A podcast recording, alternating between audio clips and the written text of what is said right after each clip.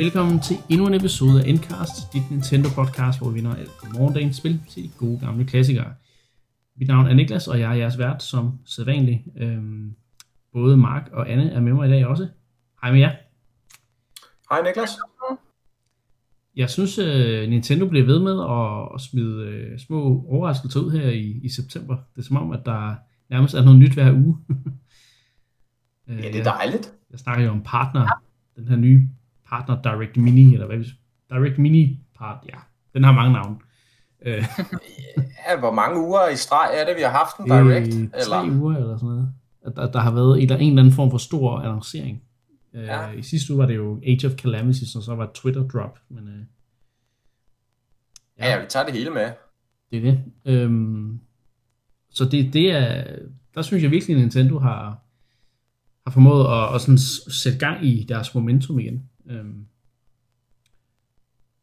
og så kan man så diskutere, om man synes, det er nogle interessante øh, ting, de, de, de øh, ja, annoncerer ja, osv. Men det, ret, det, det var ret sjovt, hvordan det føles meget forskelligt. Altså fordi det er jo sådan, mm. under alle omstændigheder ville det jo have været de samme ting, der ligesom var blevet annonceret, men mm. det har ligesom en, en helt, altså man modtager det bare på en anden måde, når det er de her sådan mindre pakker, føler jeg. Ja. Er det en bedre eller en dårligere måde, synes du? Mm. Jeg tror måske, at sådan, sådan totalt set er jeg mere tilfreds, som det er lige nu. Ja. Fordi at man ofte bliver skuffet over de store directs, hvis der ikke er præcis det, man gerne vil have. Men ja. man drømmer jo også om den der store direct med de store annonceringer, ikke? Så det er sådan lidt både over. Jeg tror, jeg har det på samme måde. Altså, at mm. Jeg kan egentlig ja. godt lide, øh, når, altså, når det er gode annonceringer, så er jeg ret vild med, at de sådan fokuserer på den ting, som ligesom kan dykke ned i det, og koncentrere sig om den ene ting, men samtidig, når der så kommer, har været, jeg tror, at den forrige Partner Direct, det var ikke særlig spændende, øh, så det var bare mm. sådan en, man, man nærmest bare glemte alt om med det samme. Øh, men, men den her Partner Direct, vi skal snakke om i dag, øh, der synes jeg alligevel, der er nogle, nogle, nogle ret interessante ting. Øh, så... Ja, og der er, en, der, er en fin, der er en fin detalje lige præcis i det, du siger, Niklas, at den ja. vi havde for et par uger siden, den var ikke særlig spændende, og det der jo også var symptomatisk ved den, det var, at, øh, at den blev shadow-droppet. Ja, det er rigtigt. Hvor, øh, hvoraf øh, den her, vi, vi havde i denne her uge, den, øh, den blev altså annonceret på forhånd, og så bad de så om, at man skulle tune ind. Ikke? Ja, det var nærmest ligesom den gode gamle måde at lave direct på. og jeg synes, det, det, det afslører i virkeligheden rigtig mange ting om, om deres, øh, kan man sige, kommunikationsstrategi, eller hvad vi skal kalde det, mm. øh, i, i de her tider, øh, og måske også øh, fremover i virkeligheden. Det I er inde på, at de her klassiske, det her klassiske format med de store directs med måneders mellemrum, opbygger den her forventning i fansene, der jo meget hurtigt, lad os være ærlige, meget hurtigt bliver meget urealistisk. Ja. Øh, og, og man forestiller sig de mest sindssyge ting jo ikke, øh, og, det, og det kan næsten aldrig leve op til det, man forestiller sig. Sådan er det jo gerne. Ja. Og det vil sige, at når, når så kommunikationen kommer, når så directen kommer, jamen så drukner det lidt i det her med, at ah, det var ikke det, jeg forventede. Ah, jeg vil også gerne have set det her spil, eller og hvad med det her spil, og hvorfor snakker jeg ikke om det? Skal jeg nu vente tre måneder igen på, at der kommer et nyt spil, ikke?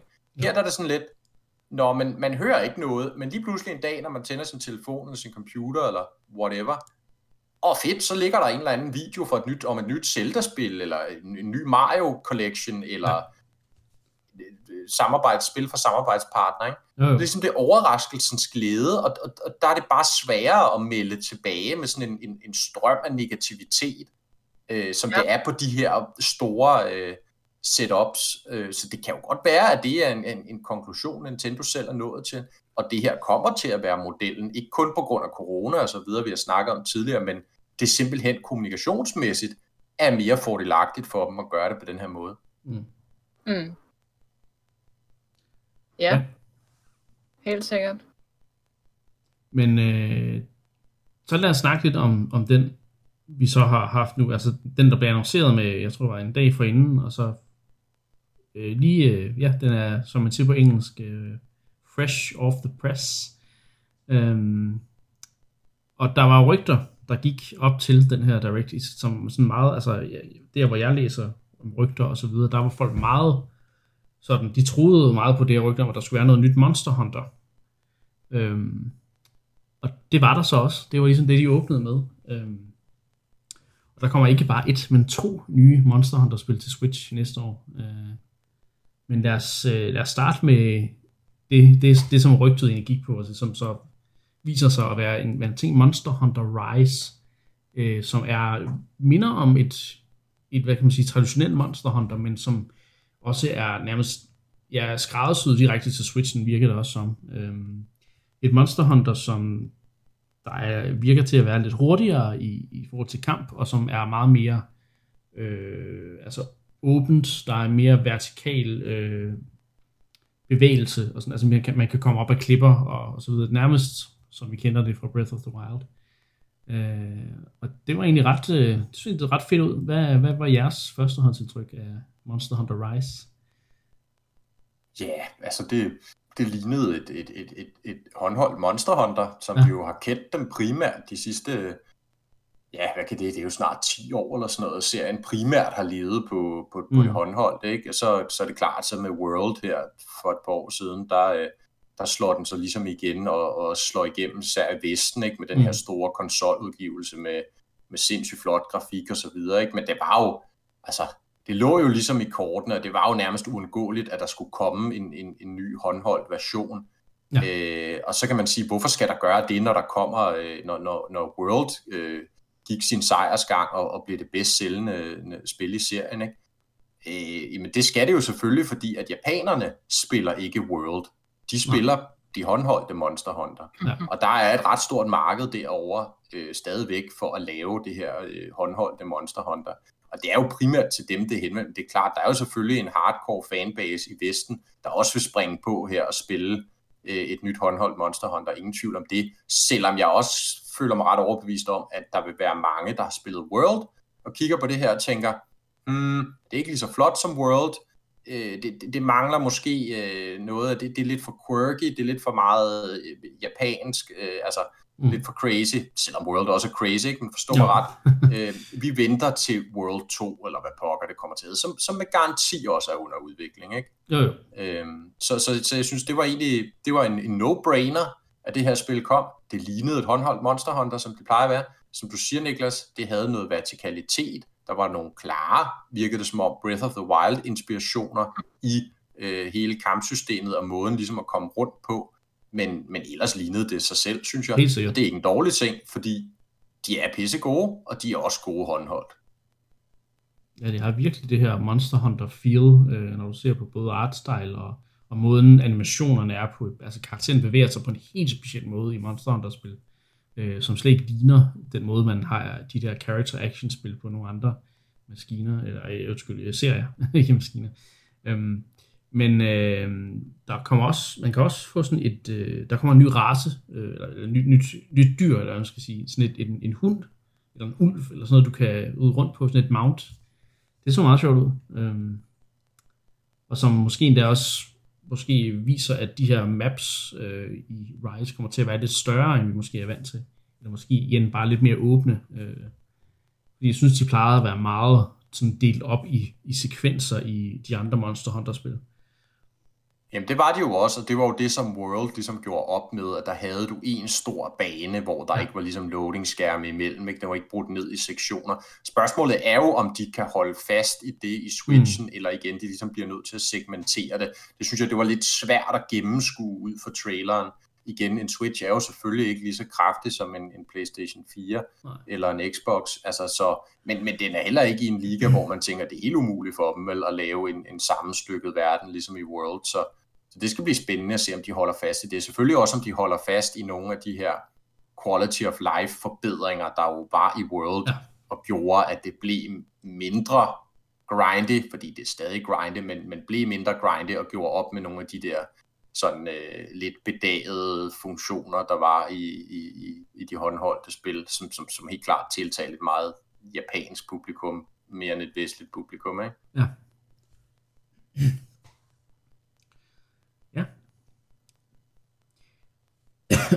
Undskyld mig. Jamen, øhm... Og Anne, hun er klar. Ja.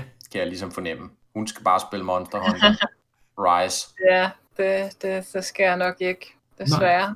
Okay. Altså, jeg sige, den der, det der ulvemavn, det var nok det, der tiltalte mig mest i videoen, men øh, jeg havde måske et lidt uheldigt øh, møde med øh, Monster Hunter World på en anden oh. platform, som, som lidt, ja, den ødelagde lidt min sådan hype for serien. I hvert fald den her del af serien. Det kan jo være, der kommer noget andet, som kunne være mere interessant. Ja. Det, og det er et overlæg. Det er overlæg, men øh, så inden vi laver det, så vil jeg så bare lige hurtigt slutte af med at sige, at Monster Hunter Rise er sat til at komme marts næste år. Øh, så det er ikke så langt væk igen. Det så også meget komplet ud, vil jeg sige. Øh, mm. Men så er der jo det her andet Monster Hunter-spil, som der kommer, Anne, og det hedder Monster Hunter Stories 2. Ja. Øh, som jeg så er en efterfølger til 3DS, skråstrej mobilspillet Monster Hunter Stories. Og er det, noget, er det mere noget øh, for dig, tror du? Ja, altså det er i hvert fald helt klart noget, jeg skal følge med i udviklingen af, og, øh, og også bare øh, ja, undersøge noget mere, fordi at det så meget mere interessant ud for mig. Altså artstylen, der, der, der er vi jo henne i noget, der nærmest, altså det ligner jo på mange måder måske en lidt mere sådan anime-agtig udgave af Breath of the Wild.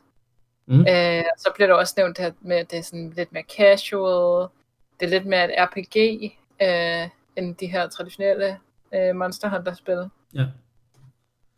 Øh, og det var alle sammen ting, som øh, tiltaler mig meget. Øh, så, så det skal jeg helt klart følge med i, men altså, jeg må indrømme, at jeg har ikke, øh, altså, jeg, jeg, jeg husker ikke Monster Hunter St- Stories 1 øh, specielt godt. Øh, men er der også blevet lidt, det kan være, at jeg skal tage et kig på det, øh, mens jeg venter på toeren udkommer og ser, om det er noget for mig. Ja. Så ja, det har virkelig min interesse meget.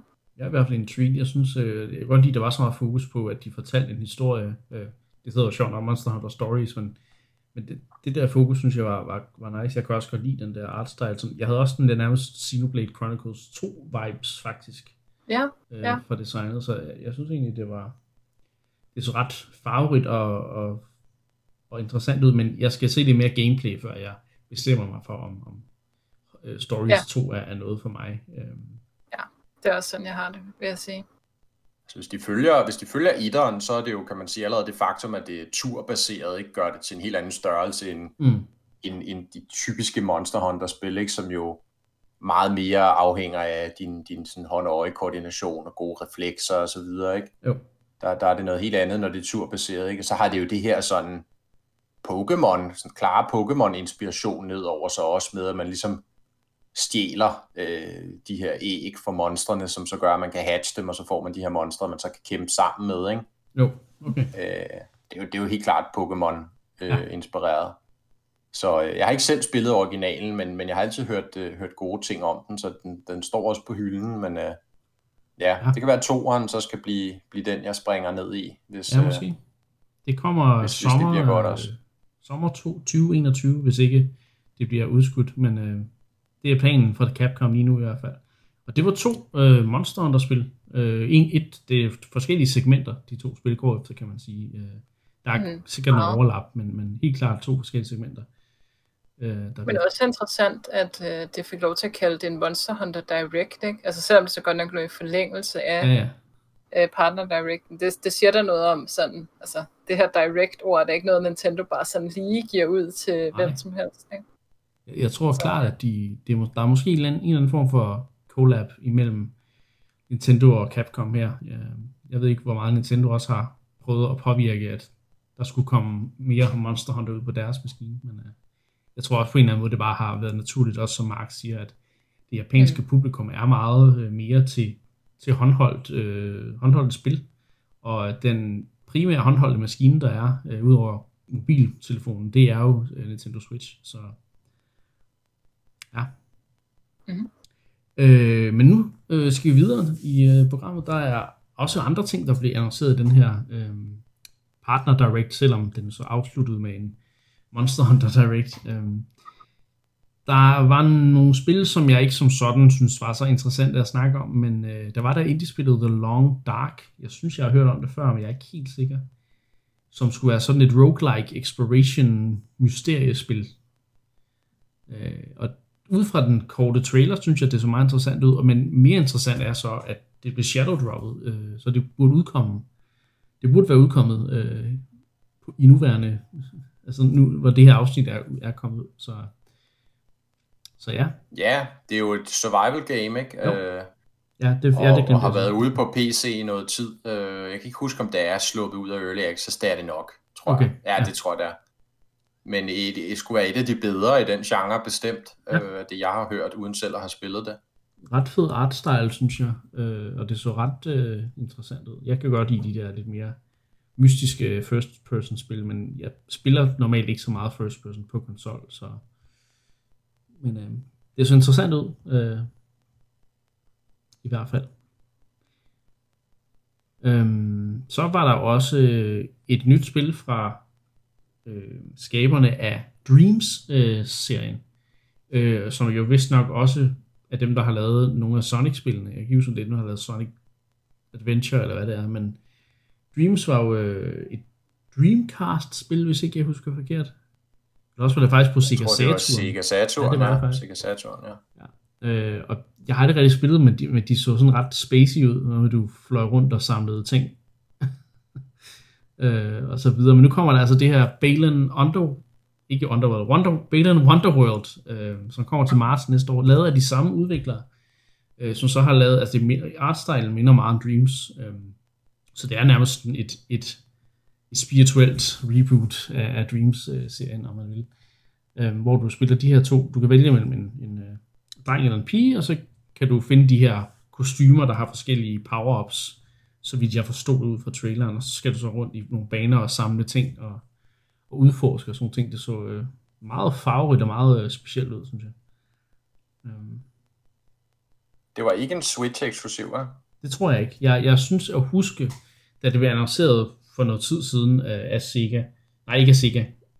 Det, det, det, det er nemlig ikke, jeg tror nemlig ikke, det er Sega, der er med til at udgive det, men øhm, udviklingen bag øh, har, har annonceret det på et tidspunkt før det her, og der mener jeg også, de nævnte, at det var til øh, de andre maskiner. Øh, så jeg tror ikke, det er Switch eksklusiv, men det må vi lige undersøge eventuelt til en, en senere episode. Jeg tror ikke personligt, jeg kommer til at springe på, øh, på det her spil. Jeg har aldrig rigtig, Dreams har aldrig rigtig sagt mig noget heller. Så, øh, så jeg, jeg tror bare, det, øh, det bliver sådan lidt, jeg kan se se på, at andre spiller, og så synes det er egentlig meget fedt, at der kan eksistere sådan et spil øh, på en eller anden måde. Ikke? Men, ja. ja. Så øh, fik vi også en øh, lidt mere information om Rune Factory 5. Vi fik en ny trailer, og så fik vi at vide, at det kommer øh, næste år. Vi fik ikke rigtig helt præciseret, hvornår, men det er altså i 2021.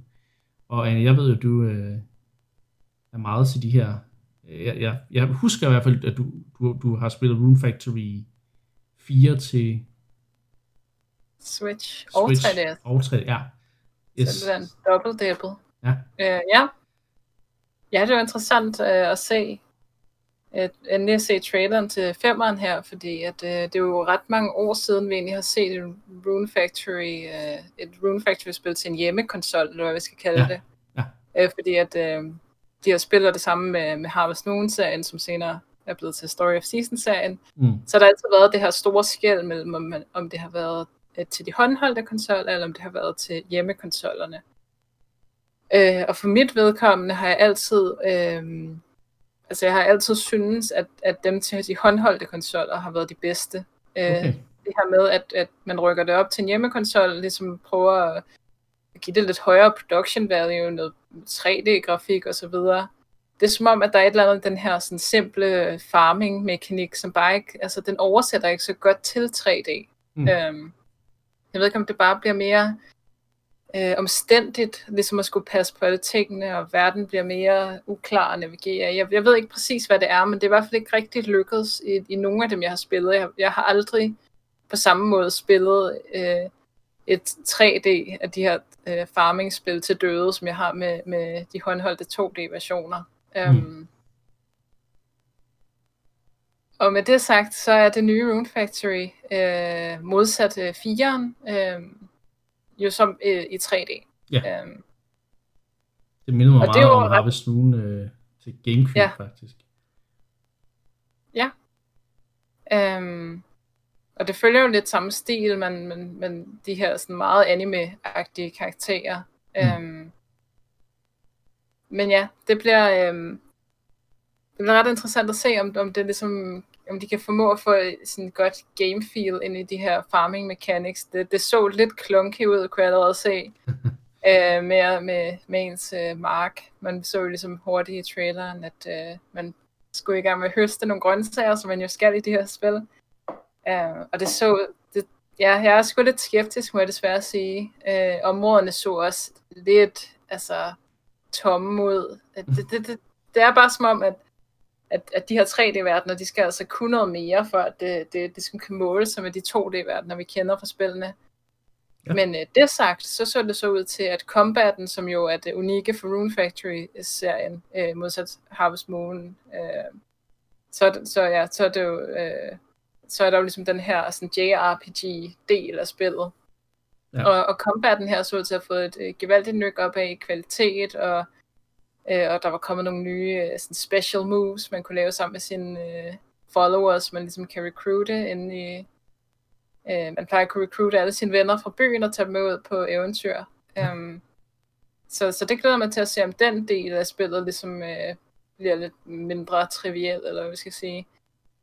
Uh, men jeg er lidt skeptisk. Altså, jeg synes, det så godt nok ud, uh, for hvad vi plejer ligesom at se af kvalitet i de her 3D-spil, men, men altså, hvis, hvis man skal sammenligne det med sådan noget som Stardew Valley, som jo er af den traditionelle 2D, mm. sådan uh, top-down-agtige stil, uh, så er jeg lidt skeptisk. Um, men men det, der er måske, det er måske også bare mig, der, der, der ikke helt resonerer med de her uh, 3D-spil. Uh, jeg ved, der er mange, der er glade for mange af de her spil. Ja, øhm. altså, jeg, jeg tror også helt klart, at, at Stardew Valley har gjort meget i forhold til, hvad man forventer af den her type spil nu. Ikke? Øh, så. Ja, utrolig meget. Det er en hel diskussion i sig selv, med sådan, ja. om der er plads til andre spil end Stardew Valley, fordi det ligesom på en eller anden måde har perfektet øh, den her genre, ja. øh, synes jeg. Øhm, men det er alligevel noget, en, en del anderledes Rune Factory, især fordi at du har så stor fokus på combat, og du har så stor fokus på ligesom at tage ud i de her dungeons, og at tæmme dine dyr og tage dem med hjem på din farm. Øh, så, så det er en del anderledes. Så den del, synes jeg, øh, altid har været virkelig nice. Øh, så jeg glæder mig stadig. Ja. Øh, på. Mm. Så vi må se, om, om Nintendo kan overbevise dig om, og, at du skal have Rune Factory 5, eller om, ja ikke Nintendo egentlig, men Nintendo og dem, der nu laver spillet og udgiver det. øh, men, men øh, ja, de skal i hvert fald gøre noget for, at du ikke er øh, skeptisk ah, nej, jeg skal, altså jeg skal have det. Nå, okay. Det skal jeg. Okay, men, så, øh, så er de jo men glade. Jeg glæder mig til at se, hvor, hvor godt det kan blive. Ja, okay. Jamen, så glæder vi os til at høre din, øh, ja, din, ja, din, nærmest din anmeldelse af spillet her i programmet. ja. Så øhm, nu øh, var der, der var igen, der var nogle flere spil, øh, der blev nævnt, men jeg, igen, jeg har udvalgt meget specifikt, hvad der var interessant at snakke om for, for os. Øhm, og det, det sidste var sådan set, øh, at øh, altså sidste år, der fik vi jo øh, Moon Studios, øh, hvad hedder det, Ori and the Blind Forest, som jo egentlig var øh, Xbox øh, og PC eksklusiv, øh, men som Microsoft ligesom sagde god for, at den, det måtte gerne komme ud på Switch og så videre. Og i denne øh, Partner Direct, der kom det så frem, at Ori and the Will of the Wisps, som jo så er efterfølgeren, det kommer nu til Switch, og det kommer allerede til Switch. Det er faktisk allerede ude nu. Øhm, utroligt nok. Øhm, så det var jo en, en, endnu en god overraskelse fra, fra vores venner over hos Microsoft, øhm, at nu kommer toren også. Og øh, ja, er der, vil, vil I måske starte? ja da. Altså, det er jo et Metroidvania.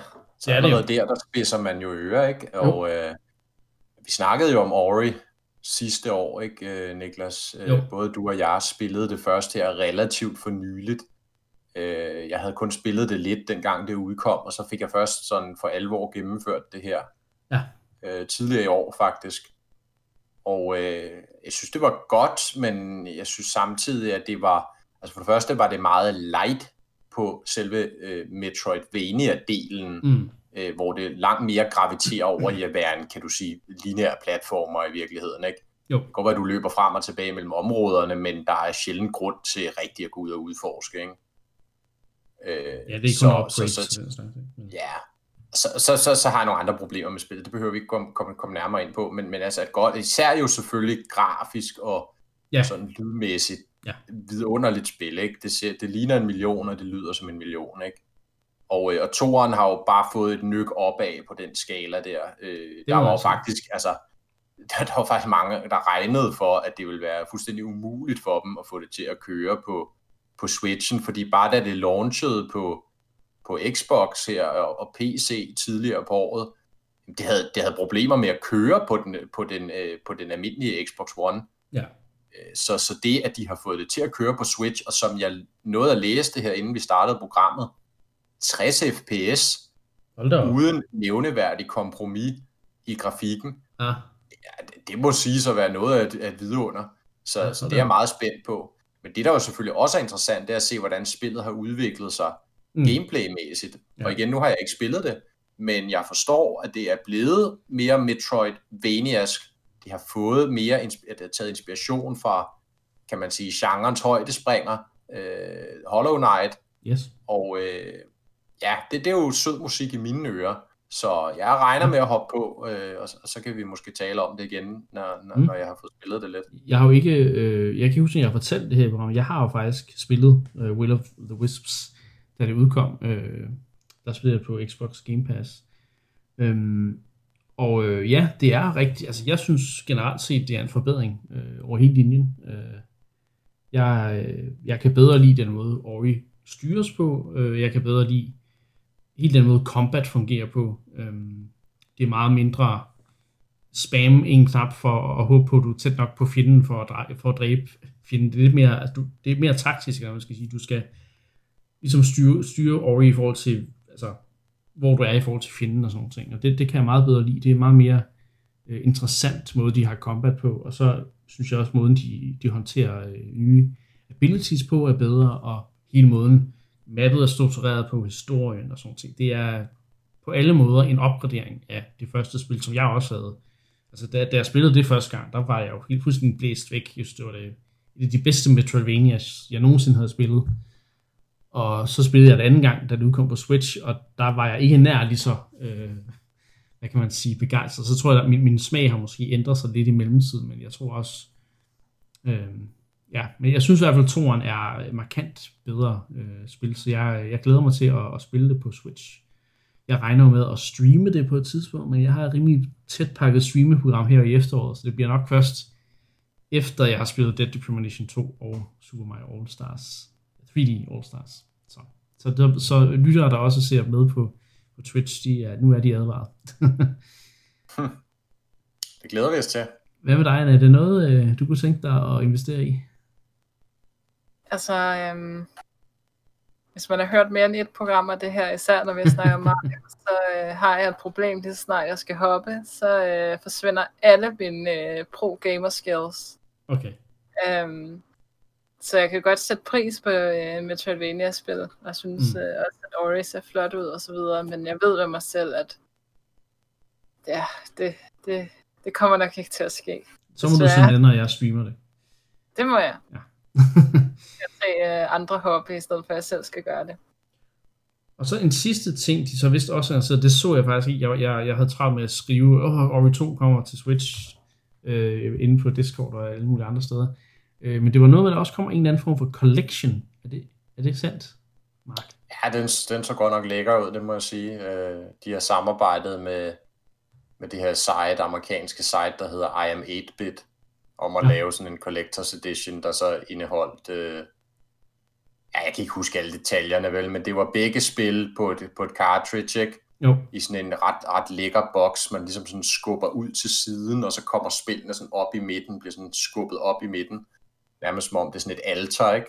Øh, og så var der sådan noget, øh, ja, sådan noget, øh, hvad hedder det, mosaikglas, forskellige ting og sager med, alt muligt ja. dejligt lir, ekstra lir, ikke? Ja, så den så ret flot ud, vil jeg sige. Øh, den, den, den, det kriblede lidt i fingrene, kunne jeg godt mærke, da jeg, da jeg så den, selvom jeg jo, som jeg lige fik, fik nævnt, ikke er den helt store ori nød. så, øh, så kunne jeg, så kunne jeg godt se, der, der er noget ekstra særligt ved den Collector's Edition, vil jeg sige. Ja, der den kom det der limited uh, edition. Ja, det er jo så spørgsmålet. ja, jeg kunne se den også, det var også til de andre platforme, ikke? så det var ikke fordi, det på den nej, måde var en, en Switch-eksklusiv øh, ting. Men lurer mig, om den ikke sælger bedst Switch-versionen. Det har det jo gerne med at gøre, de der indie-spil. Jeg tror det også, det er derfor. Altså, ja. jeg, jeg, tror ikke, man skal, man skal ikke tage, tage fejl af Microsoft. Det er også, de har altså luret, at det her spil, det sælger markant bedre på Switch, end det gør på Xbox One. Jeg kan ikke forestille mig andet. Mm. Jeg kan selvfølgelig også sige, at på Switch er der ikke noget, der hedder Xbox Game Pass. Så der skal folk købe spillet, hvis de vil, vil prøve det, ikke? Øh, så. Jo, jo, præcis, ikke? Men, øh, men det er jo selvfølgelig også for at få noget af deres investering hjem igen, ikke? Mm. Øh, nu, nu, nu tror jeg nu egentlig, det har lavet fine tal på, på, på PC, måske især. Ja. Øh, men, men, men det er klart, altså Switch-publikummet burde, øh, burde æde det råt, et, et spil som Ori, ikke? Jo. Øh, og det er nok også det, de ved for etteren, så det er simpelthen det har været en prioritet. Altså, de, de sagde det også, de arbejdede non-stop i et halvt år, jo ikke siden ja. spillet udkom på at få det klar til Switch, så det har været en stor prioritet for dem. Ja. Og stærkt spil, altså det må man bare sige, og fedt jo at se. Det er klart. Microsoft, for, Microsoft fortsætter med at sprede noget kærlighed ud på mm. Nintendos platform, ikke? Det er nye sider, altså. Det er, det er fedt at se. Så, øhm, men ja, det var, det var den Partner Direct spændende stof, mere, meget mere spændende, end det var i den, den forrige, som jeg ikke engang kan huske, hvad der blev annonceret i. Altså, ja. Nej. Den var, var meget det. forgettable. det må man mm. sige. Der, der var vist et nyt Just Dance, var det ikke sådan? Nej, det var Fitness Boxing 2, tror jeg. Nej, oh, nej, nej jeg mener i den, der, i den Direct, vi har glemt. Jo, det var der vist. Sikkert. Ja. Sikkert.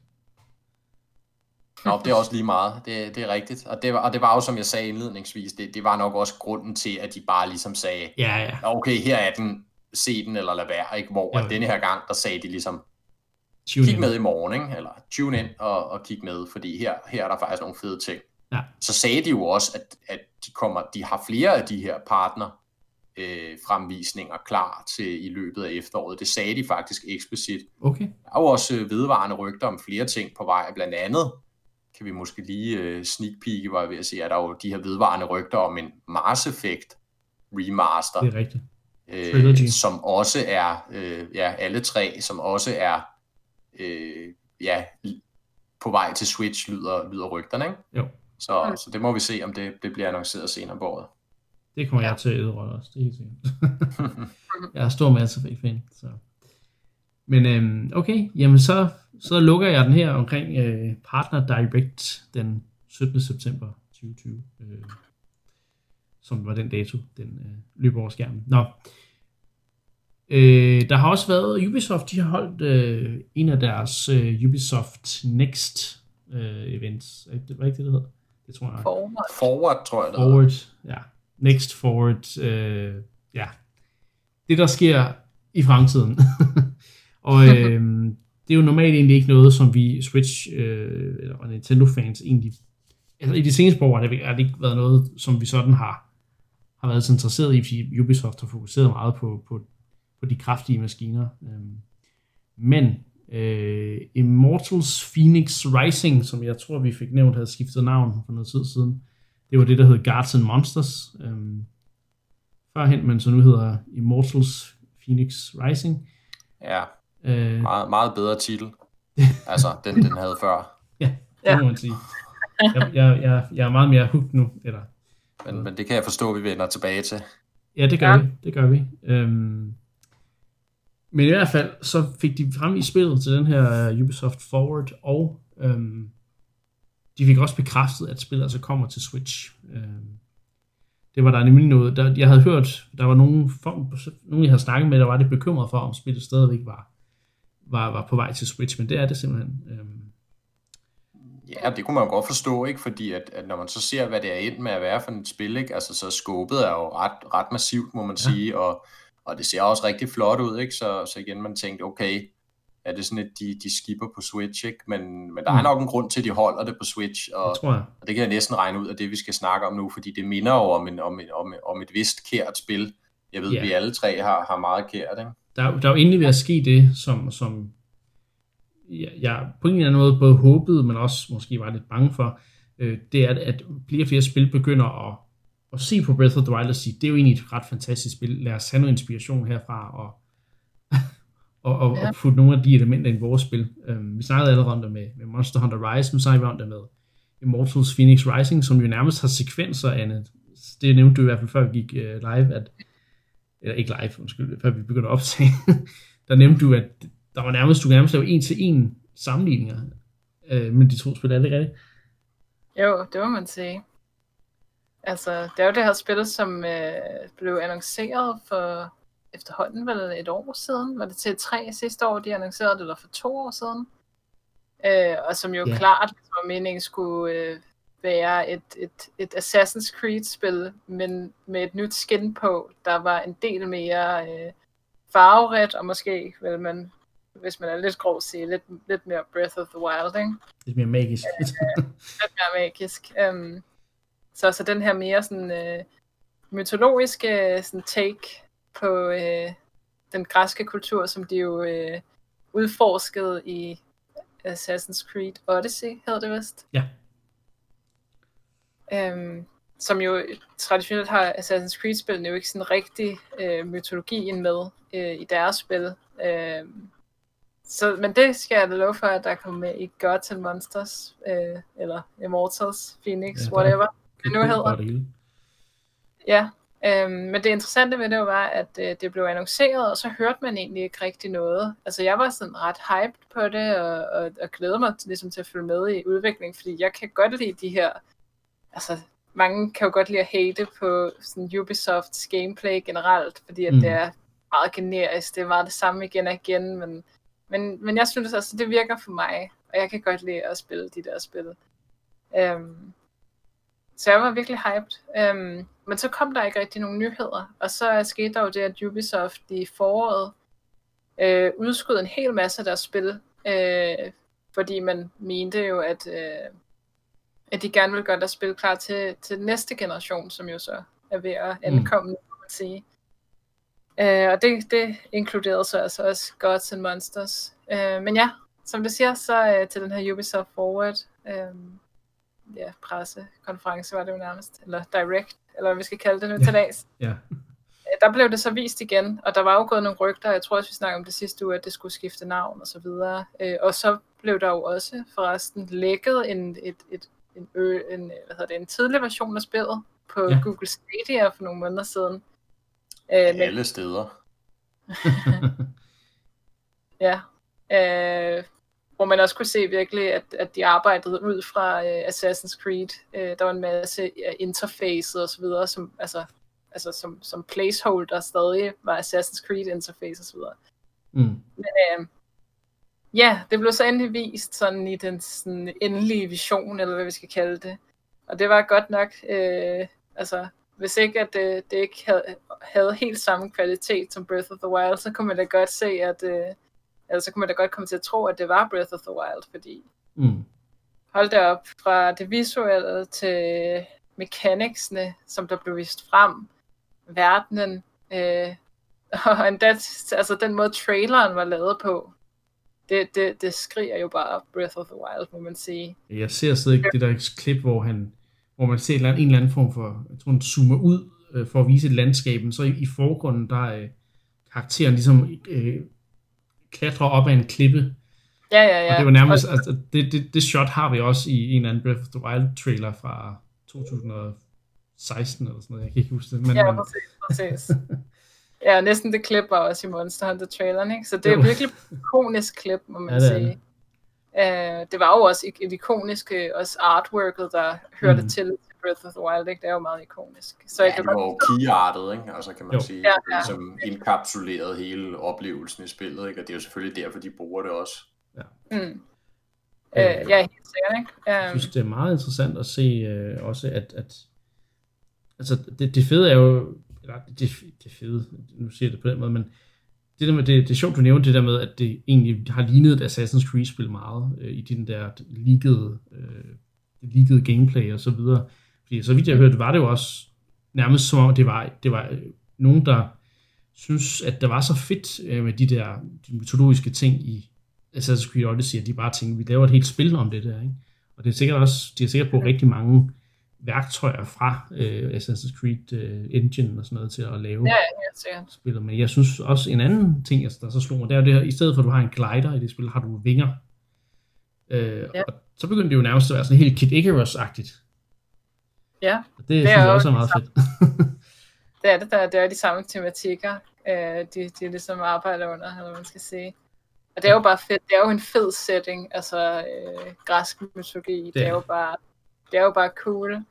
Øh, og de bruger det jo også meget, ikke? Øhm, oprindeligt så var det, øhm, hvad hedder han, øh, Homer, der skulle ligesom fortælle spillet, og det har de så lavet om til, at det er øh, Zeus og okay. en eller anden gud også, øh, som ligesom er sådan fortællerne, øh, som fortæller historien, mens man spiller spillet. Det var sjovt. Øh, og det tager meget udgangspunkt i de græske guder. Ikke? Der var en, et område, der var dedikeret til Afrodite. Det tror jeg var ligesom de her plains, der meget lignede Breath of the Wild mm. plains også. Ikke? Ja, og så, så øh, den lille sådan, trailer, demo, eller hvad man skal sige, man fik set, det var så inden fra Hephaestus, øh, sådan Ford, han er jo den her sådan smedjegud, mm. øh, så vidt jeg husker. Um, og så var der nogle andre steder, som var tematiseret efter nogle andre guder, ikke? Men sådan, altså, det er jo, det er jo en, en, fed præmis. Øhm, men, men det gør mig lidt øh, utryg, det her, de her paralleller, der hele tiden bliver draget til Breath of the Wild, fordi at det er jo virkelig, øh, altså det, der er noget at leve op til, ikke? Altså når man nærmest kopierer mechanics en, en til en, prøver at implementere de samme sådan, overordnede strukturer med puzzles og så videre, og man skal prøve at nå op på et niveau, som, altså Nintendo, altså, som kun Nintendo normalt kan nå op på, ikke? Altså, så, så, så sætter man sig op i en dårlig situation til bare at komme til at ligne en billig kopi af noget, der er altså, mm. outstanding, ikke? Jo. Ja, det var, man får det, lyst til at... Det, der skete med, med Crash, bare mener Windbound. Um. ja, man, man, man får lyst til at fortælle en anden græsk myte om Icarus, der fløj lidt for højt for tæt på. Lige præcis. Hvad ja. hedder det? Jeg lagde mærke til, at, øh, fordi det lagde jeg mærke til, som jeg også siger, at altså, at man kan ikke engang rigtig tale om, om, om inspiration her. Altså, det er nærmest en, en kopi, ikke? Jo. Men det var alligevel ikke alt, de havde kopieret, fordi en ting, jeg lagde mærke til i hvert fald, de holdt så godt og grundigt fra, det var det her med øh, våben, der går i stykker. Mm. Og det er jo interessant, når man tager i betragtning, ligesom hvor meget det har været et omdrejningspunkt for den kritik, som Breath of the Wild har fået øh, som vi har diskuteret, mener jeg jo, at den er, den er forfejlet. Den er i hvert fald øh, øh fejlborgen i hvert fald. Øh, mm. Jeg synes, folk skyder ved siden af, når, når de prøver at kritisere, hvorfor det, det, det gør spillet dårligt. Men, men i hvert fald her kan man sige, det, det er en kontroversiel mekanik, som Ubisoft så ikke har valgt at kopiere med over til, Nå. til øh, Fugle Phoenix flyver mod himlen, eller hvad pokker det nu hedder, det spil, ikke? øh, Noget med hvad, hvad tænker I om det? Hvad tænker øh, I om det? Altså, det gør jo, at, at, at Ubisoft bliver nødt til at omtænke den måde, de strukturerer mappet på, og den måde, de, de laver reward-systemet på i spillet, fordi det er jo netop det, som, som hvad kan man sige, det system understøtter, det er, at du hele tiden finder noget, du kan bruge i de her kister, når du udforsker ting. Øhm, mm, så hvordan de kommer udenom det, om de laver nogle andre former for collectibles, eller hvad, øh, men problemet er jo, at, at, at, at deres belønninger måske ikke kommer til at føles så meningsfulde, som de jo gør i Breath of the Wild. Det er jo i hvert fald min... Ja, der, der tror ja, jeg... Ja. Jeg vil sige, jeg tror, vi kommer til at se øh, et, et sådan progression-system, som de nye, altså de, øh, i hvert fald de to nyeste øh, spil i Assassin's Creed-serien følger. Altså jeg tror, det kommer til at være nærmest en til en de snakkede lidt om et uh, potion-system, men, men altså igen, det kommer nok også til at være meget inspireret af cooking-systemet mm. fra Breath of Wild, forestiller jeg mig. Så jeg er godt nok svært ved at se, altså det, det, der er virkelig sådan nogle ting, som, som sådan umiddelbart clasher med hinanden, som de virkelig skal sådan have løst på nogle meget elegante måder, for at det ikke bare bliver en eller anden sådan, sådan miskmask af, ja, det er det, ikke? Og, og Breath ja. of the Wild, ikke? Ja, fordi en anden ting, jeg jo kunne se, altså bare på det, på det gameplay-demo, de viste, ikke, det var jo netop det her med, hvordan altså, alle de kampe, man så, de mindede om hinanden, fordi du havde ligesom altid det samme øh, subset af, af, af våben og, og skills, ikke? Øh, og, og, og, og det gjorde jo bare, at man ligesom angreb kampene på præcis samme måde, fordi man finder jo hurtigt en anden optimal kombination, om hvis det er den fjende, skal jeg bruge det her angreb, hvis det er den fjende, skal jeg, skal jeg gøre sådan her, ikke? Og det er jo igen en af genialiteterne ved Breath of the Wild, er, at den tvinger dig, det at du ikke kan være sikker på, at du har det samme våben til hver kamp. Du kan ikke være sikker på, at du har det samme våben hele kampen, gør, at du ligesom er tvunget ud i hele tiden at tage stilling til, hvad gør jeg her? Hvad gør jeg smartest? Hvad gør jeg, hvis mit våben går i stykker? Kan jeg finde et nyt undervejs i kampen? Har jeg et reserve? Alle de her øh, interessante valg, man, man står overfor, og der gør, at kampen ikke bliver ensformig. Ikke? Altså, der tror jeg virkelig, det kan få et problem, og det er der, hvor jeg kunne forestille mig, at jeg kunne knække nakken på, på, på Phoenix Rising her, at, at, og, og, og hvor det jo så i virkeligheden fejlfortolker Breath of the Wild, og det, der gør det, altså den helhed i det spil, blandt andet våbensystemet, der gør, at det fungerer på så mange niveauer. Ikke? Mm. Jo, jo. Og så skal vi også huske på, at Breath of the Wild i, i høj grad er et, et physics game. Altså det, det, det, det spiller rigtig meget på sådan hele altså fysikken, naturloven, eller hvad man skal kalde det, i spillet. Ikke? Øh, og alle de sådan, dynamiske systemer, som interagerer med hinanden. Vi har alle de her, øh, alle de her fire eller tre abilities, Link har, altså magnesis og stasis og bomben, og så alle de systemer er jo designet til at passe til kampsystemet, passe til monstrenes AI og så videre, ikke? Og der måske, altså igen, kommer det måske til at clashe, ikke? og som du ser, blive meget ensformigt i kampe meget hurtigt, fordi du mangler ligesom hele den komponent, der er sådan det, det sjove og lejende physics, øh, ja, mm. de to, som vi finder i Breath of the Wild, ikke? Så det er nogle meget, meget gode øh, observationer. Øhm, og så øh, egentlig lidt sjovt igen, at vi har Ubisoft, jo, som har nærmest defineret, ikke, måske er de ikke defineret, men de har i hvert fald taget den måde, vi kender open world spil på i de sidste nærmest, altså inden, inden Breath of the Wild kom, det er jo nærmest den måde, de har lavet open world spil på, som der har været den klassiske måde i rigtig lang tid. Det er Ubisoft, som er kendt for de der traditionelle open world spil, som så prøver at lave et Breath of the Wild, som netop fuldstændig smadrede Ubisoft-formularen på en eller anden måde, og bygget det op fra, fra, fra bunden. Ikke? Og se, om de overhovedet kan formå at, ja, at, at fortolke den måde, det er på. Det, det synes jeg er interessant, men jeg synes jo selvfølgelig altid, det er positivt, når på en eller anden måde, at, at et så godt spil som Breath of the Wild begynder at få en anden form for effekt på at sige, hvordan folk de begynder at tænke, okay, det kan godt være, at vi, vi, vi er nødt til at omtænke den måde, vi laver open world spil på, fordi vi de ligesom har siddet fast i den samme formular i for lang tid. Den er ligesom blevet... Helt klart. Altså, jeg ønsker også alt det bedste til, til, til Phoenix, øh, og, og det skal blive spændende at følge, men, men på nuværende tidspunkt er det bare med det der kæmpe men. Altså, ja. det, det er overhovedet ikke et spil, hvor jeg med det samme tænker, det der, det kommer jeg til at nyde fra start til slut, ikke? Ja. Der, der må vi lige se tiden an, øh, læse et par anmeldelser og, og prøve det af på egen krop og se, okay, kan ja. det overhovedet stå i nærheden af mål med legenden? Og, og så er spørgsmålet jo, kan man overhovedet finde ud af at, at købe det rigtige spil? Fordi det, hvad for et navn skal man gå efter? Ja. Det hedder ikke Gods Monsters længere, det hedder et eller andet, de udødelige, øh, der rejser sig for, nå nej, Immortals Phoenix Rising. Ja, det var sådan, det var. ja. Men lad os lige snakke lidt om den der, det der navneskift. Det der mærkeligt. Ja det er jo en sjov lille detalje, men uh, der var nogle andre, der mente, at uh, man måske kunne komme til at blive forvirret, når man lige pludselig så et spil, der hed Gods and Monsters på hylden. Uh, og det var jo uh, angiveligt Monster Energy, uh. uh, altså energidrikmærket, som, uh, som uh, der er nogen, der har nogle meget nørdede sådan, uh, hvad hedder det, advokattyper, der har været inde og kigge på de her uh, copyright, trademark, uh, patentansøgninger. Uh, som, som Ubisoft ligesom øh, har, har indgivet ved at sige, vi vil gerne sige, at Gods and Monsters, det må vi bruge til spil og til merchandise, og 100 forskellige kategorier, der er vi ligesom det her trademark. Mm. Øh, og, og så øh, er det jo ligesom fint, øh, men så er der noget tid, hvor at øh, andre ligesom må komme, komme med indsigelser mod det her patent. Øh, og det har Monster Energy så gjort, øh, fordi de mener, at øh, når der er noget gaming-relateret, øh, som har ordet monster, hvor man så an, an, øh, øh, antage, så kunne man jo komme til at blive forvirret, har det noget med Monster Energy at gøre? Øh, og, og så kan man jo så vælge ligesom at gå rettens vej og sige, vi, vi føler, at det er langt nok fra hinanden til, at, at vi stadig har ret til at kalde det Gods and Monsters, men af en eller anden grund, så har Ubisoft så bare sagt, okay, fint nok, så kalder vi det der andet, vi ikke kan huske, ikke? De har bare lagt sig fladt ned. Ja, og det er jo ret interessant, fordi vi har jo snakket om et andet spil i dag, der i den grad hedder Monster, ikke?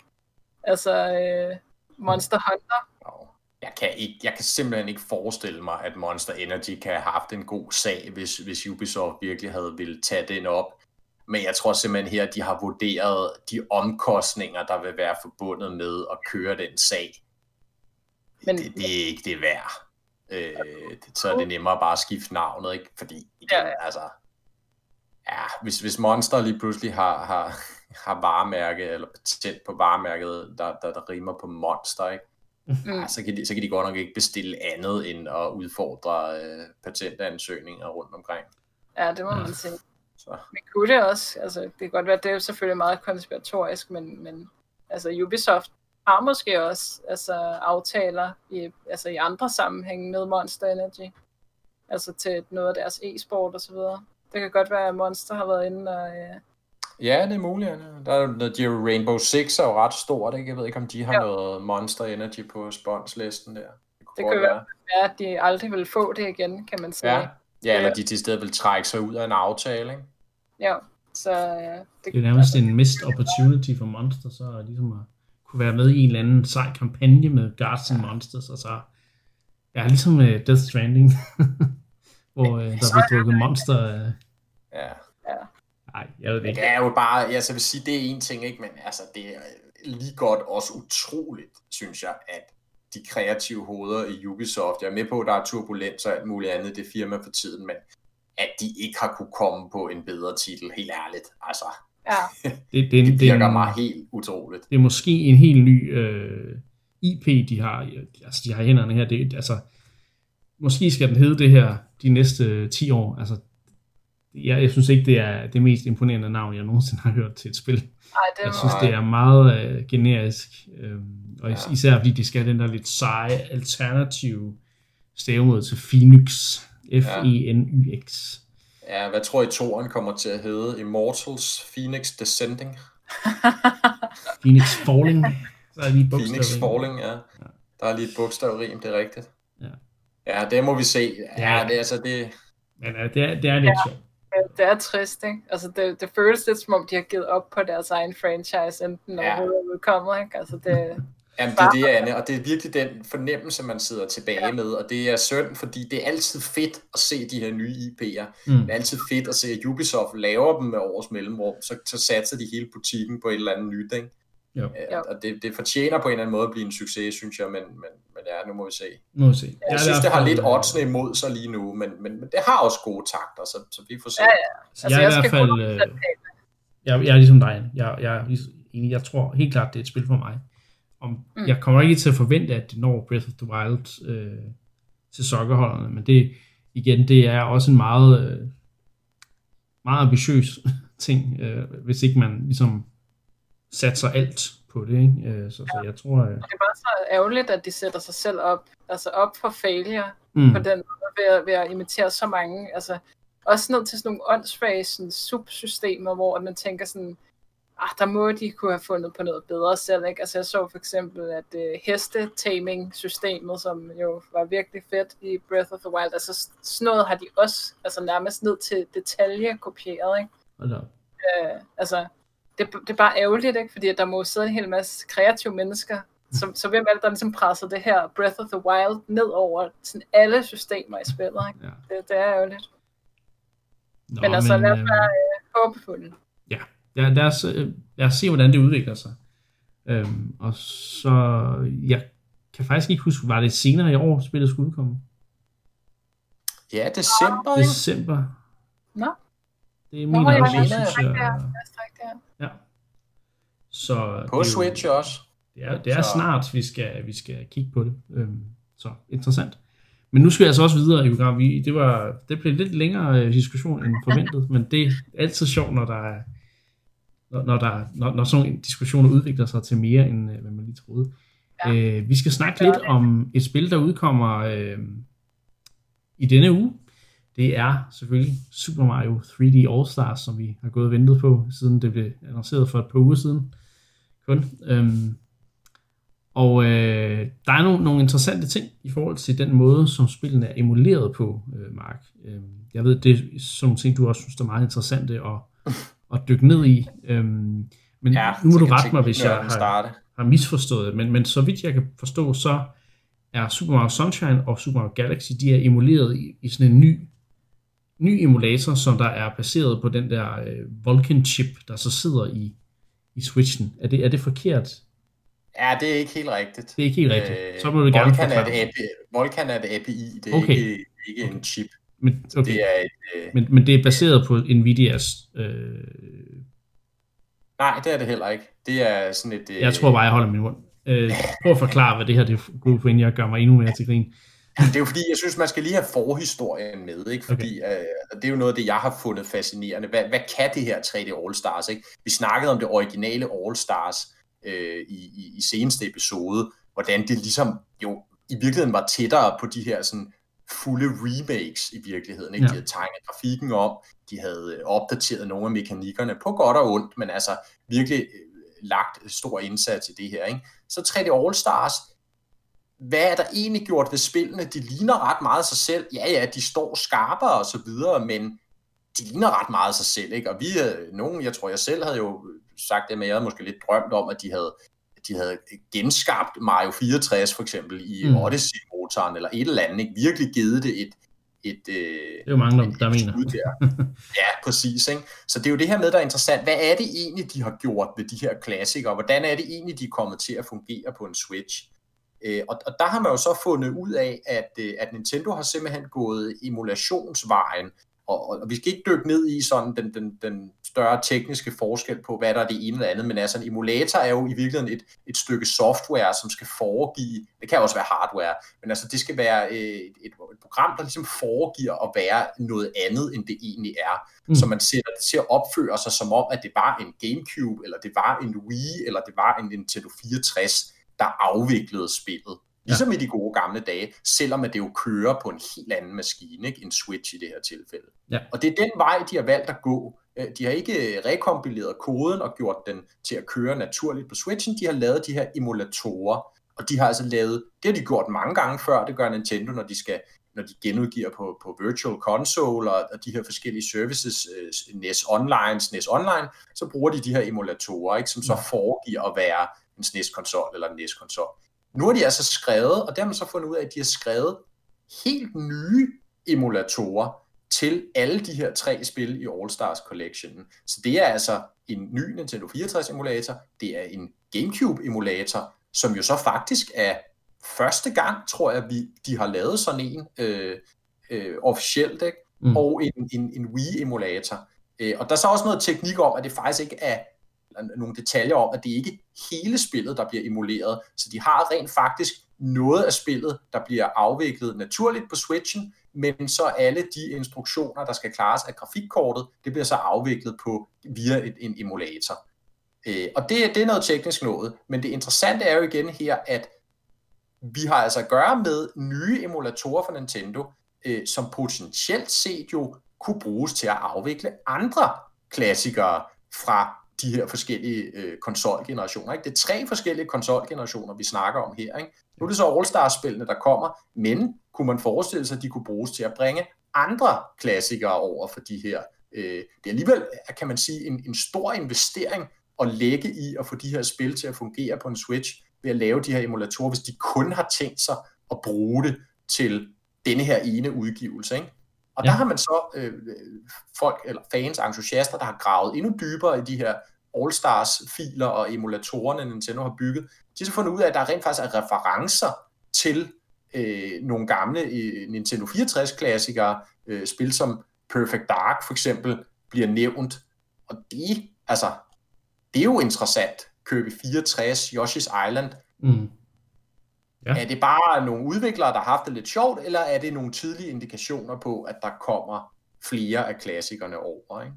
Jo, fordi så, så er spørgsmålet jo, vi har jo længe gået og snakket om, at jamen, første gang vi, da der blev lanceret det her uh, Switch Online abonnement, der, kom, der fik vi jo den der NES Online app, og så året efter fik vi SNES Online.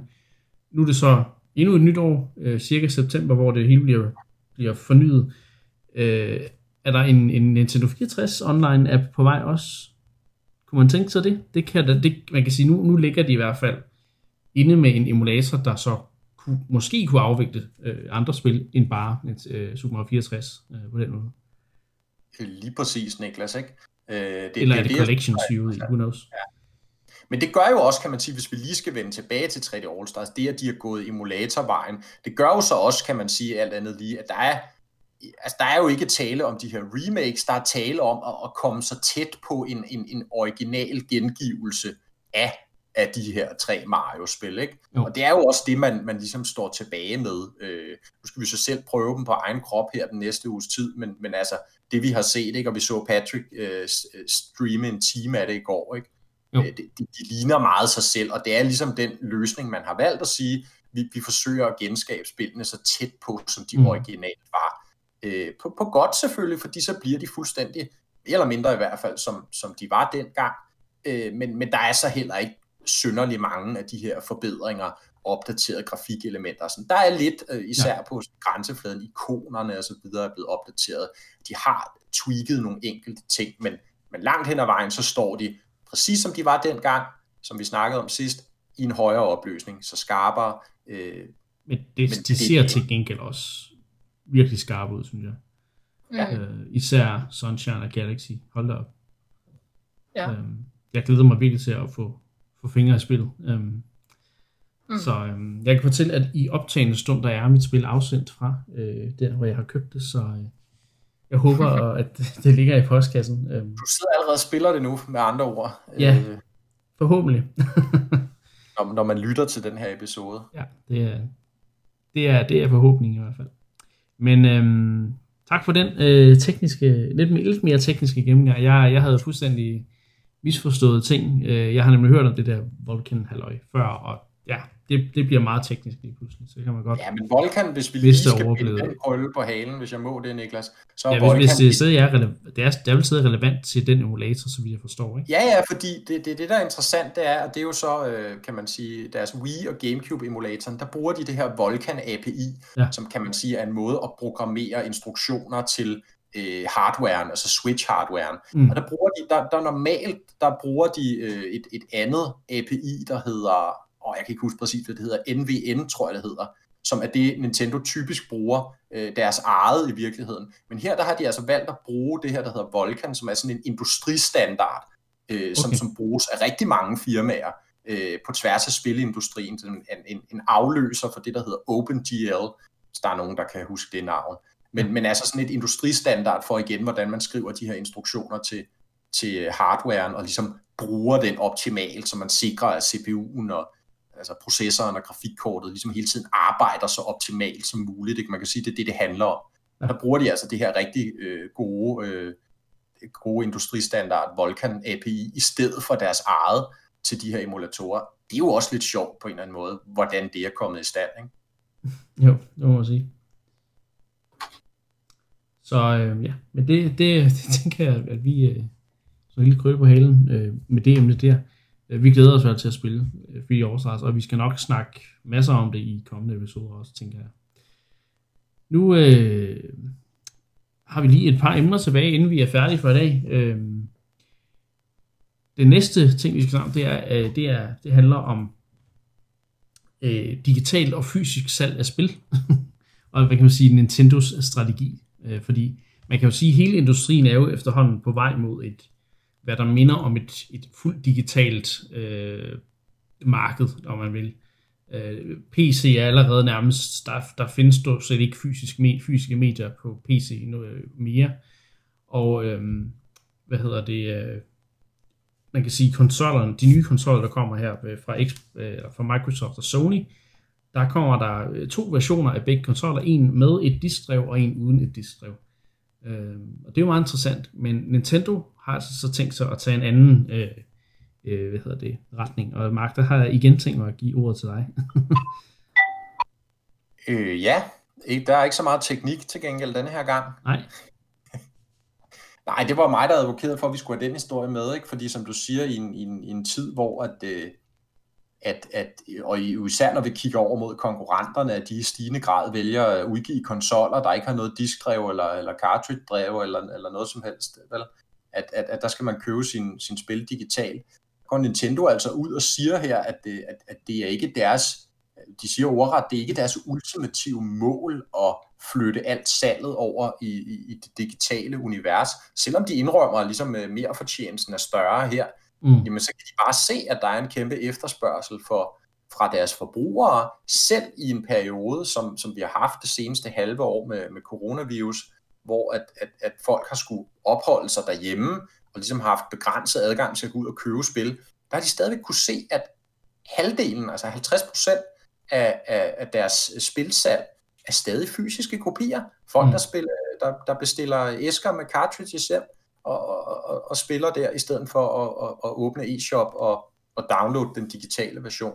Så for dem er det en klar indikation på, at det her marked, det er stadig stort, det er stadig værd at, at, at, at, at værne om, og, og det er noget, de vil fokusere på øh, også fremover, øh, og ikke noget, de bare søger at udfase så hurtigt som muligt, som man jo efterhånden lidt fornemmer det med, med, med konkurrenterne. Ikke? Ja. Jamen, øh, det, er jo, det er jo fedt at se, at man stadigvæk får mulighed for at, at gøre begge dele. Øh, jeg er, har personligt i hvert fald gået lidt mere digitalt på Switch, end jeg faktisk troede, jeg ville, da jeg købte den. Øh, men, men jeg, jeg er på en eller anden måde blevet fanget i det der med, at jeg synes, det er så dejligt nemt bare at gå ind på eShop og købe et spil og hente det ned, og så en halv time senere, så gå ind og spille det. Altså, i stedet for, at jeg skal bestille spillet, og så vente på, at det kommer, og så hvis det er på release dag, så er det måske ikke engang sikkert, at jeg får spillet lige på, på dagen. Og, og sådan noget. Jeg ved jo ikke, om, om det når at komme frem i tide, ikke, kan man ja, sige. Ja, netop, netop. Så... Men det er måske lige for spændende. det er rigtigt. Jeg, jeg synes, det, der, det er mere sådan en, en form for øh, bekymring, end det er, det er spænding på en eller anden måde. Jeg sådan, Altså, jeg må indrømme, jeg kan godt lide, men, men det, jeg vil sige, jeg har primært gjort det med, med, med Switch. Jeg synes, de andre, andre maskiner, de her diskbaserede øh, systemer, hvor at, at spillet kommer på en disk, og det er mange, langt hen ad vejen er det kun halvdelen af spillet, og så skal du downloade 50 øh, gigabyte ja. pad overhovedet at komme i gang. Altså, den, den disk kan du ikke bruge til noget, altså øh, for Nej. sig selv. Den, den kan ikke noget vi har jo også set nogle eksempler på Switch med spil, der kommer sådan halve på cartridges, og du skal stadig downloade øh, resten af spillet. Og, og dem holder jeg mig egentlig også fra. Men altså de udgivelser, hvor hele spillet er på cartridget. Og det er jo hovedsageligt Nintendos egne spil. Altså. Jamen, der er også mange tredjepartsspil alligevel, der, der gør okay. det. Altså, jeg kan huske også, da, jeg tror vi snakkede om det, da CD Projekt udgav Witcher 3, mm. gjorde de et stort nummer ud af at fortælle, at, at hele spillet er på cartridget. Ikke? Ja. Da, da, hvad hedder de, øhm, og jeg kan ikke huske, hvad de hedder, men, men da, da, da vi snakkede om den her Metro samling tidligere på året med Metro 2033 og, ja. og Metro Last Light, der gjorde de også et nummer ud af, at hele det her kæmpe spil øh, kunne være på et cartridge. Ikke? Og det kan altså noget, og, og det kan også noget i den forstand, at man kan sige, hvis man nu en eller anden dag overvejer at, at, at sælge sit cartridge igen, nu ved jeg så ikke, hvilket tober, der gør det, men altså hvis, lad nu lege med tanken, man gjorde, så holder det jo meget bedre på værdien, at, at du har en fysisk kopi, ikke? Du, du kan måske endda sælge den med fortjeneste, hvis du venter 10 år eller et eller andet, ikke? Hvor at, der må man sige, en digital kopi, jamen, det, det er i den forstand penge ud af vinduet, ikke? Altså fordi, jo, du får lov at spille spillet, men du kan ligesom ikke videre sælge den igen, vel?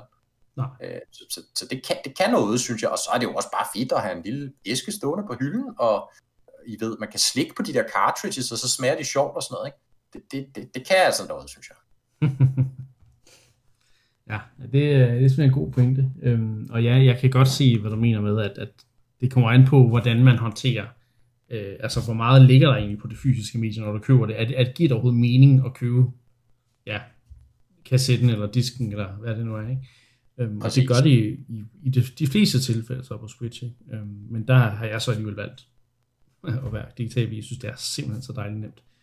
Det er det også. Altså. Men, men jeg synes, det er fedt, er fedt, at Nintendo på en eller anden måde, selvom at, at hele industrien går i den her digitale retning, så, så holder de ved at sige, jamen vi vil egentlig gerne øh, gøre noget, så dem, der gerne vil have det fysiske øh, medie, de kan blive ved med at købe det fysiske medie. Ikke? Um, så det, det synes jeg egentlig er, er, ret, er ret godt. Så må vi så se, om det er godt for forretningen i længere, på længere sigt, men det, ja, det er jo et fremtids en fremtidsting. så mm. Hvad siger vores tredje ben ja. i programmet? Digital eller fysisk? Altså personligt er jeg selv fysisk, men jeg må så også erkende, at jeg har, øh, jeg har været lidt øh, bitter over for eksempel ikke at købe Animal Crossing digitalt. Øh, fordi at når man spiller en del forskellige spil, og når man har spillet Animal Crossing, det skal man jo ligesom passe hver dag. Øh, så er der godt nok skiftet meget rundt i hvad for nogle cartridges, der er siddet i, mit, øh, i, min, i min Switch øh, det seneste halve år. Så jeg kan godt se fordelen ved digitalt, men på samme tid, så er der jo ikke særlig meget plads på en Switch som standard i hvert fald. Øh, så derfor så er det heller ikke noget, jeg sådan er gået all in med, ligesom har sagt, nu køber jeg alt øh, digitalt. Øh, ja, fordi der simpelthen ikke har været plads til det på min Switch, ind, indtil jeg fik opgraderet mit SD-kort, ikke? Så... Altså, jeg har allerede brugt alt plads der på mit SD-kort. Jeg er nødt til at downloade spil en gang imellem, når jeg har lyst ja. til at spille dem igen. Og det, det er jo lidt et problem, kan man sige, hvis de på et tidspunkt gør, at ja, man ikke kan hente sine spil mere. Altså, det vil jo være lidt, lidt ærgerligt, kan man sige. Ikke? Men, uh... Ja, det sker jo en dag. Altså, der er en udløbsdato på de der tjenester. Ikke? Vi begyndte at se det på de første. Vi så det på Nintendos egen øh, øh, Virtual Console på, på Wii, ikke? eller bare WiiWare-tjenester mm. Ja. på, på Wii, ikke? er jeg kan ikke huske, om den er endegyldigt lukket ned, men den er i hvert fald lukket ned, så du ikke kan købe længere. Og på et eller andet tidspunkt bliver den jo også lukket helt ned, så du ikke engang kan downloade din, ja. Mm. din, din gamle købte spil længere. Ikke? Jeg har egentlig nogle gange tænkt over, om det overhovedet er lovligt, men, men, men det, det, det prøver de i hvert fald at slippe afsted med. Ikke? Og det, der står sikkert noget i en anden form for... Ja, det gør der nok. Ikke? Og så er den ligesom sige, har det liggende på et, et, et, et, et hukommelseskort, eller, eller på din harddisk til din konsol, ikke? Så, øh, mm. så er det så bare ja, penge ud af vinduet, ikke? Ja, ja, ja. Men der er vi jo altså næsten noget i, altså ligesom Steam, øh, hvor du ja, kan købe spil, men altså juridisk set, så leger du dem faktisk bare af Steam. Ja, øh, ja. Netop på den, af, af den grund, ikke? Så det kan da sagtens være, at hvis du køber din e-shop-spil, så leger du faktisk bare dine spil af mm. Nintendo, mm. uden at jeg skal være meget sikker på det. Men du havde, du havde altså en god pointe, Anne, der omkring det der med, at man skal gå digitalt på de spil, man ligesom gerne vil spille hver dag. Ikke? Altså, det er jo selvfølgelig den, det er jo selvfølgelig den, e, lad mig sige, det er den primære forklaring på selvfølgelig, at jeg ikke spiller Ring Fit Adventure hver dag. Det er jo fordi, jeg skal have det der skide cartridge frem og stikke i maskinen hver eneste gang. Ikke? Så jeg kan jo ikke spille andet, hvis jeg skal træne hver dag. Men du skal jo bare se det som øh, en del af træningsproceduren, at du skal gå over og hente spillet, og så sætte det i maskinen. Det er jo øh, en, nærmest en helt... Øh... ja, okay. ja, men det er jo det digitalt. Det har de ikke gjort. Nej, okay. Det er en skam. gør jeg ikke for trænet Wii Ring Fit Adventure øh, hver dag. Ja, altså, nu skal jeg nok være med at prikke huller i din uh, forklaring der. Det... Men, der er jo en eller anden form for mental barriere, føler jeg i hvert fald selv. Ikke? Ja, der. Altså, det, jeg kan godt følge det, helt klart. Også fordi, at det er ikke, jeg synes ikke, det er den nemmeste konsol faktisk at få cartridges ind og ud af, og man skal ligesom bøje den der dims sådan bagud, og så skal man huske, at man spiller rigtigt, og så skal de ligesom sådan, man skal presse dem virkelig langt ned, så det synes jeg det er godt. Altså man kan ikke fumle for meget med det, for det går galt. Så. Det går også an på, hvor man har switchen. Altså, jeg har den ret akavet sted lige nu, hvor jeg, det er virkelig irriterende at komme hen til den og få den. For, altså, så, så det, ja så der skal vi ligesom tænke over dog placement også og sådan nogle ting, og det, kan, det er også lidt irriterende. Så ja, jeg, jeg kan helt klart følge den. Øhm, ja. Men øh, ja, må ikke, at øh, ja, man må jo på et eller andet tidspunkt tage et valg, om man vil gå fuldt digital, eller om man godt kan lide at have den der, godt kan have begge, begge muligheder. Det, det er sådan den, den øh, retning, jeg kører lige pt. Så. Ja, men øh, det er en eller anden dag, så slutter det nok fysisk. Det gør det nok. Øh, nu må vi se, hvornår den dag, om det bliver næste generation. Det er jo spørgsmålet, ikke? Jeg kunne godt tænke mig at anfægte den der, ikke? Fordi altså, du ser også andre genrer, du ser, hvordan altså, hele LP-markedet er blomstret op igen, ja. ikke? Sådan musikelskere. Ja. Jeg tror, der vil blive ved med at være et marked for, for, for dedikerede øh, gaming-entusiaster, der, der køber, altså du ser jo også bare hele opblomstringen af de her collectors editions ja. af indie-spil, der, der pipler frem, altså der er jo mm. der er rigtig mange udbydere, der laver de her fysiske udgivelser af, af selv ret sjældne nichepræget indie-udgivelser, ikke? og der er et marked for at sælge det. Det, det er selvfølgelig klart, hvis, hvis konsolfabrikanten en eller anden dag siger, nu er det slut, nu er der ikke et, et fysisk medie længere til den her konsol, så er det klart, så er det slut, ikke? Men, men, men, men så længe der er det, så vil der være et marked for det, det tror jeg. Ja, mm. og selv hvis der ikke var cartridges, så er jeg sikker på, at Collector's Editions med fysiske ting stadig vil, vil kunne eksistere igen, fordi at folk elsker at samle på nogle ting. Øh, igen, vinylplader er bare det bedste eksempel derpå. Jeg har selv begyndt at samle dem her for nogle år siden. Så altså, jeg, jeg synes, det giver mening på en eller anden måde. Øh, det er fedt at have dem, have dem på en eller anden på en eller anden måde, en eller anden fysisk manifestering af, af det, det, man godt kan lide, på en eller anden måde. Ikke?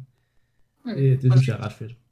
Men øh, nu, nu, nu skal jeg den altså, øh, skal jeg den der, og så siger jeg, nu skal vi altså snakke om det sidste emne i dagens øh, episode. Øhm, og øh, Anne, det er dig, der øh, har anbefalet det emne. Det er Nintendo, der efter sine, eller jeg, jeg ved, at det er dem selv, det er sikkert dem selv, der har sagt det, men der er flere, der er flere af de her cross-media-projekter i gang. Nintendo har virkelig været ude og prøve at sprede deres brand til andre øh, medie, øh, andre medier. Altså, de har lavet øh, en masse mobilspil de sidste mange år, og de har lavet den her forlystelsespark, der snart åbner. Øh, mm. Og så kommer der så også en Mario-film fra ja. de der, der øh, hvad er det, de hedder? Det er, hvad, hvad kalder du Det, det er dem, der har lavet den der Minions-film, yes, ikke? Yes, præcis. Det var dem, det, det, det, jeg er skaberne af Minions, og jeg kan ikke huske desværre, hvad, hvad, hvad de hedder. Uh, Domination, ja. tror jeg det er. Ja. Det, uh, det lyder meget rigtigt. Og de, de skal jo så lave den her Mario-film, der, øh, der skulle mm. komme. Øhm, ja. Men det er så ikke der, det stopper, kan jeg så forstå, Anne.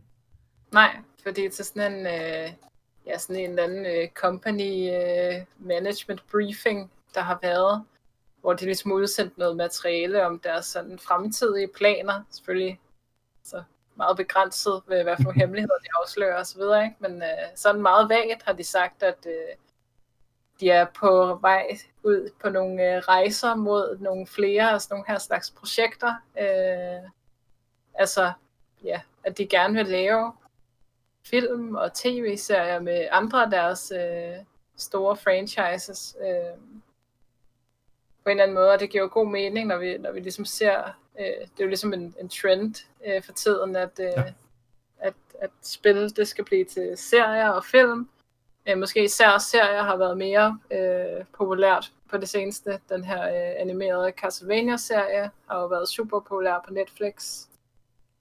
Um, og der kommer også en Last of Us-serie osv. Øh, ja. Men øh, det kunne være interessant at se, hvad for nogle andre IP'er Nintendo kunne finde på at lave en serie med. Zelda-serie. Jeg Zelda-serie har været rygtet mange gange, ikke? øh, men, øh, Animal Crossing vil jo også være en oplagt mulighed, kan man sige. Der har jo været en film, faktisk, en tegnefilm Animal Crossing, men jeg tror aldrig, den er blevet øh, lokaliseret. Nej, nå, hvad der er øhm, så, så der var masser, man kunne ønske sig. Der var masser, der sikkert også ville sådan en Metroid-film, og, og hvad kan vi ikke komme på? ja. Ja men der, der, der sker virkelig en opblomstring i, i industrien med at ligesom, få de her ting over på, øh, ja, over på, hvad skal jeg kalde det? Andre. Jeg tænker også, der må stå nogle, ja, der må stå nogle samarbejdspartnere derude i, i markedet, ikke? Som, som, som gnider sig i hænderne ved, ved tanken om at lave animeret Mario, Zelda, hvad vi kan finde på, uh, Animal Crossing, uh, tv-serier eller, eller film, ikke? Uh, der er jo kommet rigelig konkurrence i det marked, senest med ankomsten af en, af en stor amerikansk producent, ja. uh, så vi nok godt kan regne ud, hvem jeg taler om, ikke? Og, og, ja, og, øh, og det er jo klart, altså, det, det bliver nok ikke lige dem, vel, der, der, der laver et samarbejde på tværs, men, men så nogle af de andre ikke, øh, vil, vil nok være klar til at, at give nogle rimelig lukrative aftaler til Nintendo for at få fat i de her franchises. Helt sikkert. Øh, det, er jo, det er jo spændende at se, om hvem det så bliver af dem. Ja. Jeg er egentlig bare spændt på at se, om den der Mario-film, den bliver, bliver god, eller hvad? Altså, ja. den, den gamle Mario-film har jo et, et dårligt uh, ry, så det er vist også berettiget. Må ja, det må man sige. Ja, og de gamle tegnefilm, ikke? Jo, jo, jo. Zelda tegnefilm. Ikke? Så det, det er aldrig blevet skide godt med det der, men, øh, men nu er der jo et helt andet fokus i dag på det medie, jo også må ja, man sige. Det bliver taget helt, helt øh, anderledes seriøst, og kvaliteten er virkelig forfattere på, der kan skrive, og, og, og rigtig stemmeskuespillere på, der, mm. der ikke lyder skingerne sindssygt, vel? Altså, så det, det kan blive ret godt, vil jeg sige. Det tror jeg ja, også. Det bliver interessant at se, hvad for nogle af Nintendos IP'er, der ligesom kommer til at egne sig godt på de her andre mm. medier. Ikke? Um, fordi der er jo godt nok ikke meget plot at hente i Mario-universet. Uh, så umiddelbart, så det bliver spændende at se, hvordan de løser sådan en, sådan en udfordring. Ikke? Og det samme også for Zelda. Hvordan vil de kunne lave en link, der skal tale, når vi ikke engang har fået dem til at tale endnu. Måske undgår de helt at inkludere Link. Han taler jo i den gamle 90'er serie, ikke? Det er rigtigt. Det er noget, vi ikke snakker om. Det er rimelig forfærdeligt. Måske faktisk bedst, hvis han ikke taler. Ja. Så, øh, men, men igen, det kan jo sagtens være, at de tager det, et approach, der hedder, at de, de fortæller legender om Link og Zelda, og så, så skal de ikke selv sige noget, eller hvad man skal sige. Der er jo mange approaches ja. til de her former for serier. Så. Det bliver interessant at følge i hvert fald. Det gør det i hvert fald. Øhm, og igen, altså, det er også bare endnu reach på at sige, altså, vi, vi har godt nok snakket meget om, Nintendo har haft et, et sløvt år her i starten af, af 2020, udover selvfølgelig Animal Crossing, som er et kæmpe fænomen i sig selv, men, men sådan, udover det har der jo har der jo været sådan lidt utilfredshed i, i Nintendo-fan-lejren på en eller anden måde, ikke? Um, men det, altså alle de her ting viser bare, at Nintendo er jo her for at blive, og de, de har rigtig mange øh, ting i gang, rigtig mange bolde i luften, og øh, forhåbentlig så fokuserer de på de rigtige bolde, og få dem til at blive nogle rigtig fede øh, ting og oplevelser. Så øh, jeg ser bare frem til at, at høre mere øh, om, hvad for nogle planer de så har for fremtidige ting, og igen, hvordan bliver den her Mario, bliver det, bliver det mere Minions, end det bliver, øh, ja, øh, jeg, jeg, ved, jeg ved ikke helt, hvad jeg skal forvente af det, af det samarbejde der, men øh, det, det bliver i hvert fald interessant. Om ikke andet. Ja, så. det må man sige. Men øh, jeg tror, at vi øh, nåede igennem dagens program, så vi får desværre ikke tid til et retro-segment i denne episode, men vi skal jo selvfølgelig nok, den kommer, den vender selvfølgelig tilbage.